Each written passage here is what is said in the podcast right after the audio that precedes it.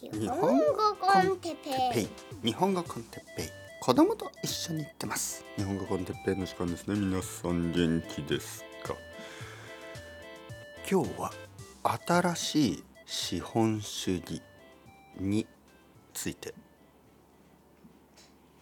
はいはいはい皆さんこんにちは。おはようございますですね。今も朝、えー、午前8時30分まあ厳密に言えば午前8時33分。あ今34分になりました。はい、えー、すごくあの細かく言ってますね。はい。そういう人どう思いますか？今何時って言った時にえー、っとね今8時34分15秒。みたいに答える人。ちょっと怖いですよね。お母さん今何時？いや今ねえー、ちょっと待って。えー、っとね午前9時31分。えー、60 60 はないえー、えー、っと15秒16秒17秒18秒とか数え出したらお母さんちょっと精神は健康でしょうか、ね、ちょっとあの大丈夫？最近仕事のストレス多すぎるんじゃない？とか。お父さんと何かあった？とか。ちょっと心配になりますよね。今何時？ね。あの恋人とかに「あのさ今何時?」今15時31分232425とか数え始めたら「お君は。大丈夫か？ちょっとあのリラックスしよう」みたいなね、はい、ちょっと心配になりますよね。まあまあ話の脱線。いつものように。話が脱線する時は僕が調子がいい、元気ということですね。えー、っとねまあ正常なあのノーマルなねあの人間というのは話が脱線しますね。最近あの AI の話によくなりますけど AI というのは全然話の脱線がない。オープン AI っていうプログラムあの知ってますか？結構面白いですよね。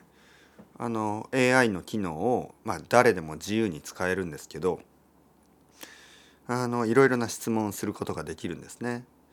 えー、そうすると AI は本当に good student みたいな、えー、答えを出すんですけどまあ多少退屈多少というか、まあ、基本的に退屈まあ友達になりたくないタイプの人ねまああのアシスタントみたいな なんかこう secretary 秘書みたいなそういう使い方だったらいいとは思うんですけど友達にはまだなれないなと思います。そういうタイプの同級生とかいたなって感じがしますね。あこういう答え方しますねって。基本的には面白くないんです。人間としては。はい。だからやっぱり AI みたいじゃない人間の方が面白いということですね。ここに教育のちょっと矛盾があります。えー、教育システムではちょっと AI みたいな、えー、インテリジェンスを育てるまあそういう教育をしていると思います。今でもね。えー、こう大学とかまあ仕事でもそうですよね。えー、政治家になるためにもあのできるだけ間違いのないようなあのまあできるだけそうですね。できるだけあのあの本当になんかこうちょっと人間らしいことを言わない方がいい。まあ感情的なことを言わない方がいい。どちらかといえば敵を作らないようなね。すごくノーマルなことを言った方がいい。まあそういうあの教育システムですね。でもそれは実は本当に魅力のないつまらない人間を大量に作っているというこの矛盾。はい、僕たちはユニークな人間それぞれが感情があって意見があってそれでいいよっていうメッセージを送りながらも教育システムの中ではまあ退屈な AI のような人間を作り続けている、はい、欲しいものと、えー、作っているものが違う。こういう大きい矛盾がありますね。ちょっと不思議ですね。人間というのはいつも矛盾を抱えている。だから我々の社会というのもいつも矛盾を抱えている。まああの日本の総理大臣ね。政治家といえば日本の総理大臣がいます。首相、えー、 Prime Minister、えー、文雄岸田、ね、岸田文雄さんという人ですね今彼はあの本当に政治家らしい政治家と言っていいと思いますね。結構あの感情コントロールできるしあの意見をコントロールできるちょっと AI のような人間かもしれない少なくとも僕よりは AI のような人間だと思います。でまあその岸田さんが、えー、首相になった時総理大臣になった時に、えー、一つのあの経済に対するあのスローガンこう自分のポリシーを言いました。でタイトルをつけましたね。それが今日のポッドキャストのあのまあトピック、ね、テーマと同じ。タイトルと同じ。新しい資本主義。ですね。ニューキャピタリズムで新しい資本主義っていう言葉を聞いた時に僕はおお面白いことを言いますねと思ってちょっとチェックしたんですね。えー、その内容はというとまあこの行き過ぎた、まあ、スーパーキャピタリズム新自由主義。あのまあ新自由主義は実はあのスーパーキャピタリズムにするためではなく、まあ、結果として、えー、スーパーキャキャピタリズムになることを助けてしまったわけですがまあとにかく新自由主義というあのももっともっともっとレギュレーションのない規制のないもう自由なあのキャピタリズム資本主義をちょっとストップさせちょっとスローダウンさせてもう少しあのもう少しいろいろな人のこと特に貧しい人のことを考えましょうというまああのアメリカで言えばそのどちらかといえばデモクラツのような民主党のようなアイデアですよね。ちょっとやりすぎはダメですよっていう資本主義はいいけど資本主義大好きだけどやりすぎはダメですよみたいな。あの例えば辛い辛い辛いカレーね辛い辛い辛いカレーはダメですよ。あの結構辛いまあまあ辛いぐらいにしてくださいねみたいなそんな感じ。でも辛いには違いない。ね、これ資本主義には違いないわけです。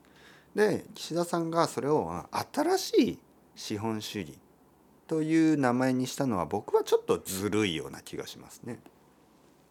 新しくないですからね。はい。ややマイルドな資本主義。ややマイルドな、えー、新自由主義ぐらい言えばよかったんじゃないですか。少しだけスローダウンしますよ。ちょっとだけ。ね。だから皆さん心配しないでください。資本家の皆さん。ね。えー、お金持ちの皆さん。あの心配しないでください。ねえー、だけど貧乏な人たち普通の人たち心配しないでください。ちょっとだけ良くなりますよみたいな、まあ、そんな感じですよ。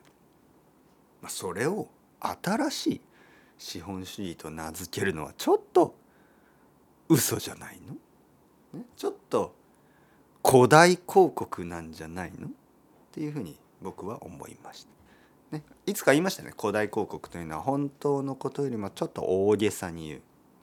ちょっと大きく言う。例えばあのー、まあ何にしようかな。まあ何でもありますよね。なんかちょっとこうえー、例えばなんかこう少し健康にいいような食べ物をまあこれを食べればあのなんか90歳まであの毎日元気に過ごせるみたいな、まあ、そういうことを言ってしまう、ねそういうあのまあ嘘じゃないけど言い過ぎ。そんなあのことは人によるし。あの約束できないでしょ約束できないようなことを言うっていうことですね。例えば日本語コンテッペをたくさん聞けばまあ6年ぐらいで日本語がかなり良くなりますこれはまあ現実的だからいいんですけど例えば僕がねこんなこと絶対言わないですけど例えば僕が日本語コンテッペを聞けばあの 3, 3ヶ月でペラペラになります。これはもう完全な広大広告。嘘ですよね。まあ嘘とは言わないけど嘘に近い。かなり嘘に近い。嘘。はい。いやかなり嘘に近い、えー、まあ宣伝。嘘に近いアドバタイズメントになってしまう。3ヶ月でペラペラに。まあインターネットではそういう情報ばかりですけど。ばかりばかりばかり。そういう情報ばかり。ばかりという言葉を使うとあの僕の奥さんがちょっとバカと言ったと勘違いすることが多々ありましてよくありまして、えー、いつもそれで喧嘩になる。どうして奥さんに？ね？奥さんに「どうして怒ってんの？急に」って言ったら「バカって言ったでしょ」みたいな「いやいやバカじゃない。ばかりと言った」でもそんな説明をしてももう一度怒った奥さんはちょっとなかなかあの元に戻らないから大変ですよね。僕はね日本語からこの「ばかり」という言葉がなくなってほしい。夫婦関係に問題が出てくる。まあまあとにかく。えっとねだから新自由主義じゃない えっと新しい資本主義ね。はい、新しい資本主義というのはもう結局あの岸田さんの言う新しい資本主義というのは全然新しくはなかったということですね。なんか服の新しいモデルみたいな感じね。全然変わってないみたいな。なんかあるでしょ。2019年モデルと2022年モデル、ね、ジャケットとかあのジーンズとかいろいろ出るでしょ。な何が変わったの？いやこのポケットの位置がえポケットの位置ほとんど同じでしょ？角度が。あ確かに言われてみればちょっと横になったかなみたいな、はい、ほとんど変わってないね。あの最近の iPhone と同じね。最近の iPhone 何か変わったんですかっていうとなんかこうカメラのなんかこう質がちょっと上がったとか。でその前のカメラと今のカメラで写真を撮ってあの比べてますよね。全然わからないみたい。俺の目が悪いのか？それとも俺のパソコンのコンピューターのスクリーンが悪いのか？なな何が悪いのかわからないけど全然違いがわからないみたいな、まあ、そういう感じ。でそういうものを、まあ、新しい資本主義新しい iPhone 新しいノースフェイスのジャケットとか言われてもいや基本的に同じでしょ？としか思えないですよね。新しいと言ってもいやまあ新しいっちゃ新しいけど何も大きく変わってないでしょ？っていう。はい、じゃあねじゃあどういうことを新しい新しい資本主義と呼べるんだろうと僕が考えてみたんですね。まあ岸田さんの反対意見を言うだけではちょっと悪いので僕は素人ね素人あの なんか考える人素人考える素人の考える人アマチュアシンカーとして一人シンシンクタンクですね一人シンクタンク日本語コンテッペとしてちょっとこう考えてみたうん。あシンクタンクってそういう意味じゃないか。はい。まあとにかく一人で考えてみたんですね、うん、じゃあどうやれば新しい資本主義と呼べるかな。基本的には資本主義というのはお金を使いますね。でこれが結構やっぱり問題になってる。えー、お金をみんなもっともっともっともっと持ちたいと思う。必要以上にね。そうするとあのリベラルな人たちはあやっぱりじゃあタクシゼーション税金をかけてお金持ちたちにそのリミットを作らなければいけない。まあそういう意見を言いますよね。例えばビリオネアは必要ないからビリオネアタックスみたいにしてえー、ミリオネアぐらいにしておこうとかね。そういうアイデアね。あとプライベートジェットを禁止しようとか。あの家を2つ3つ以上は持たないようにしようとか。まあ僕はそういうことを言ってますよね。でもそれってやっぱり新しい資本主義と呼べないんですよね。それでも。ね、ちょっとやっぱりマイルドにしただけ。じゃあどうすればいいの？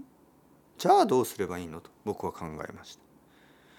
じゃあやっぱりちょっとお金じゃない世界ですよねお金じゃない世界お金のないお金がないじゃあ何をまあお金がないというかお金をお金として扱わないというか。まあとにかく何かこういいことをした人、ね、誰かを助けたりした人にあのお金をあげるとかね。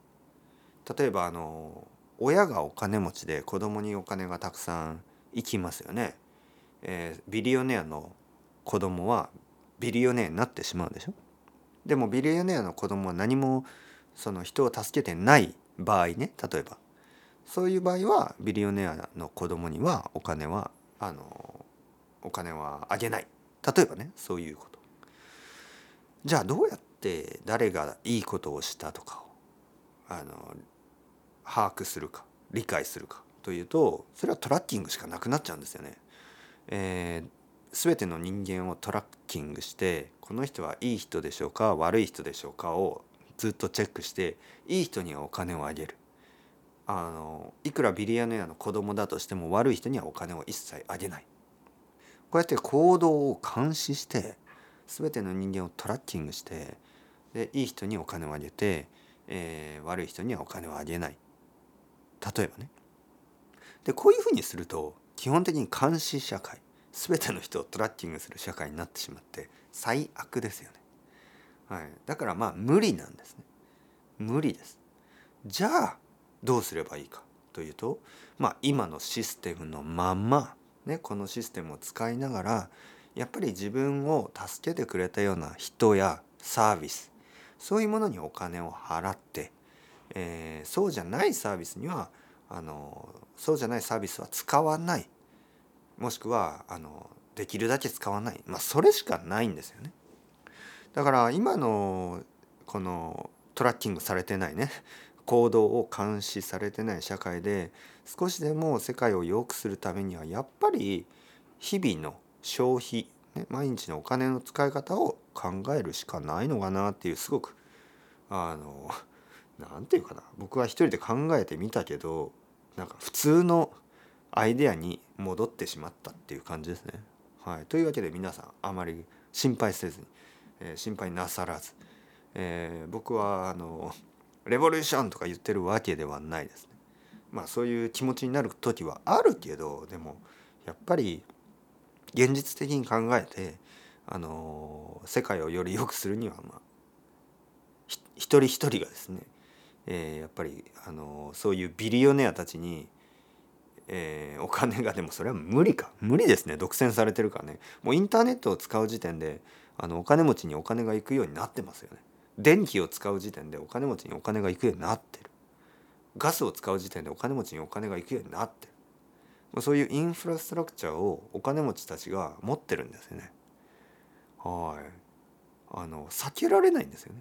パンを買うだけで金持ちに金が行くんですよこれは参ったなって感じね。